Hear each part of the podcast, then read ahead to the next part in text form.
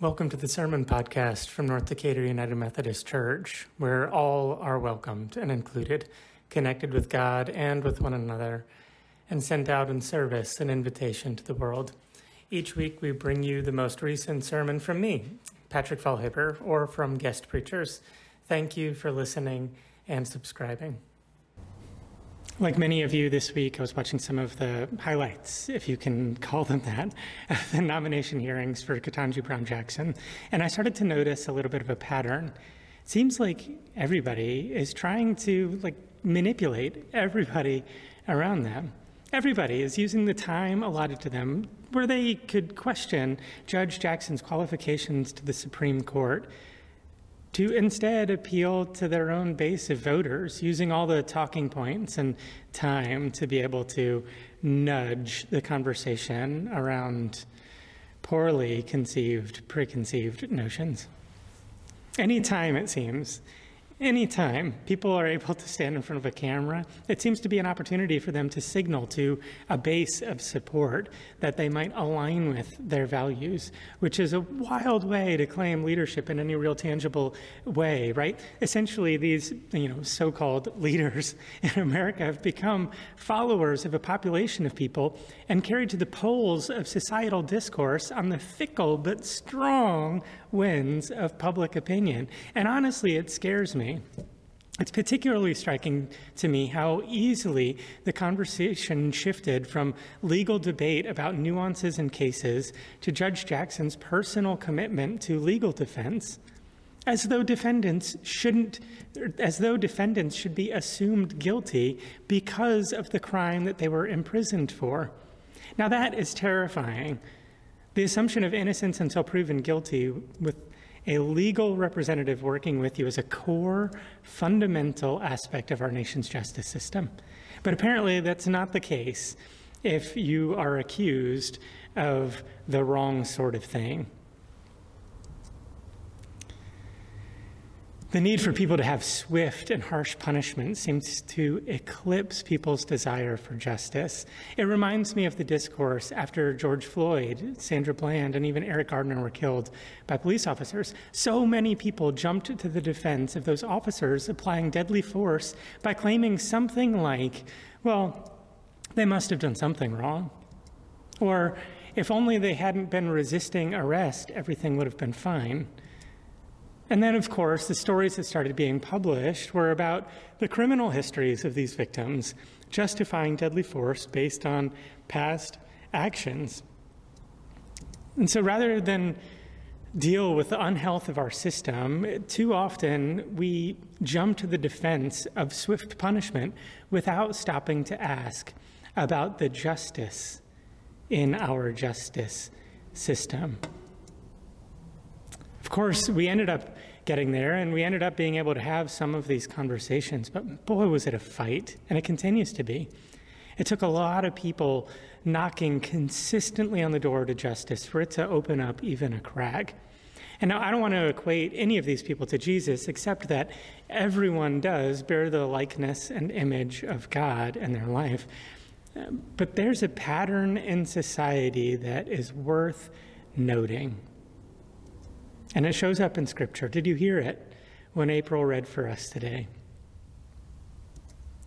When Pilate asks the religious elders who are trying to use the justice system to have a rival, rival leader publicly executed, when Pilate asks what he's done to deserve this death penalty, the leaders say, and I quote, if he had done nothing wrong, we wouldn't have handed him over to you. That's the totality of their legal argument.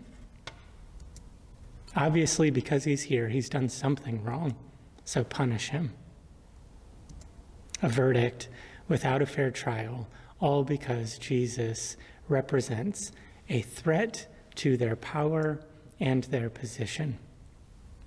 Now, John, the gospel writer, is telling this story in a very intentional way. Historically, Pilate was not a reasonable man just trying to maintain peace. Historians living in Rome in the first century actually describe Pilate as uncompromising and sort of bully like. He had no qualms with executing people. In fact, that would be the chief means of maintaining peace punishment for stepping outside of the lines of Roman, Roman rule. These were the habits learned by the people of Israel and Judea stay in the line don't challenge the religious structures. Don't challenge the political structures. And Jesus represents exactly the opposite reality. Jesus challenges the structures that marginalize and criminalize justice, challenge the structures that starve and invalidate human life. Jesus challenges the structures that would let someone be cast aside, set apart, or killed. Jesus represents a completely different authority, not gui- guided by popular opinion or by oppressive rule of law. Jesus embodied a peaceable kingdom in which every person is valued with the potential hidden in their hearts, their spirits, and their minds. Jesus embodied the nonviolent ascent to God's reign, where each person is given the opportunity of new life. Each person is emboldened to resist evil, injustice, and oppression in whatever forms they present themselves. Under God's reign, people do not ascend above others to rule over them. Under God's reign, we join hand in hand to call our society to a higher moral standard of grace, of hope, and of love. Because of Jesus' example, we know that our world may punish those of us who step beyond the flow of public opinion and political rancor, but because of Jesus, we also know that resurrection always exists on the other side. We are simply and painfully called to stand for something beyond ourselves, fighting for the created value of all of humanity regardless, and maybe even because of any cultural, ethnic, racial, or sexual identification, and regardless of any public opinion, accusation, or affiliation, every person deserves to be granted their dignity and true justice. So, what do we choose? This is the question that Pilate asks of the religious folks in John's gospel Who do you choose? The religious leaders in the first century chose a man named Barabbas, a political leader drumming up an army to fight against Rome and bring Jerusalem back under the religious rule. This man had been murdered, had been arrested for murder. So, who do we choose? Would we choose a nonviolent leader who breaks some laws, challenges some customs, and rebukes violence, who talks about God's kingdom as more expansive than a capital city and a massive land? Jesus is really good at making everyone a little uncomfortable because he challenges everyone to step beyond the comforts of our affiliations and our affinities to see the presence of God in all the people that we hold prejudice against. And that is our path as people of faith to step into some discomfort so that we're not pulled along by the winds of public opinion and the discourse of a viral moment. Instead, we're called to the deep, consistent work of expanding our hearts and our minds to see the world more and more clearly through the eyes of God. When we baptize new people into the faith, whether infants or adults, we ask either the parents or the person being baptized a series, a series of questions. And so we have them before us now, too. Will we renounce the spiritual forces of wickedness, reject the evil power of this world, and repent of sin? Will we accept the freedom and the power that God gives us to resist evil?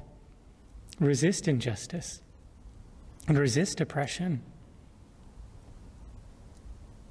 Will we confess Jesus as our Savior, not any candidate, military leader, anyone else, not Jesus? Will we put our whole trust in Christ's grace and promise to serve Him as our Lord in union with a church that is open to all people, regardless of any category that we might put them into? Those questions come with a lot of heavy language, but essentially, they ask us to reflect on our allegiances. Are we willing to see how our lives impact the world?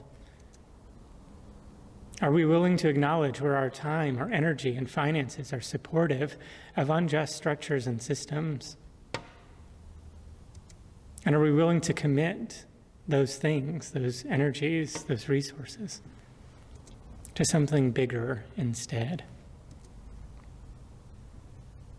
Are we willing to align our lives with a rejected, crucified Redeemer who offers the world a different path than the one we are accustomed to, in order that we might live a new and fuller life. What do we choose? Amen. Thanks so much for listening to this week's sermon from North Decatur United Methodist Church. If you like this podcast, please leave us a review on iTunes. And if you want to learn more about our church, you can visit us at ndumc.org.